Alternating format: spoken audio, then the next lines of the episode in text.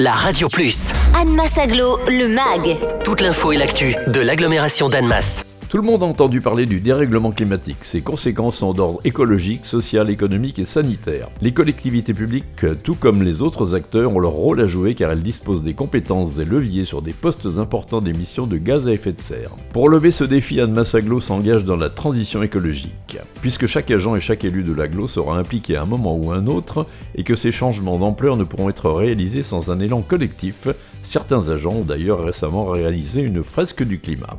Célia Fontaine, référente Haute-Savoie pour la Fresque du Climat, nous en explique le concept.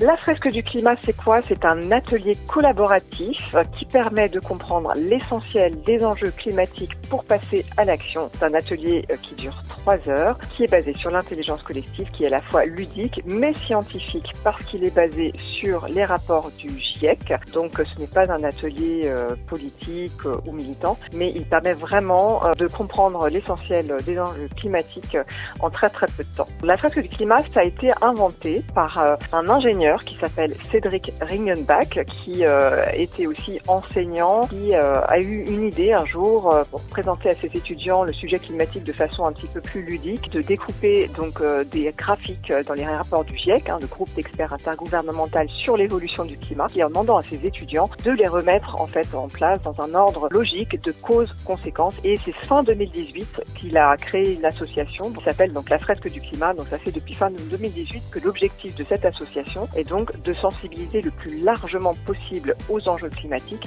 Pour Annemasse Agglo, il y a déjà eu quelques fresques du climat qui se sont déroulées depuis donc 2022. L'intérêt donc c'est de mettre tout le monde au même niveau d'information pour bien comprendre les enjeux climatiques. Et la fresque du climat permet donc en 3 heures de sensibiliser largement aux enjeux climatiques et donc de prendre des bonnes décisions. Donc les agents et les élus se sont mobilisés pour vraiment faire connaître cette fresque du climat en interne, et il est aussi possible de participer à des fresques du climat pour les citoyens. On peut organiser des ateliers à destination des citoyens.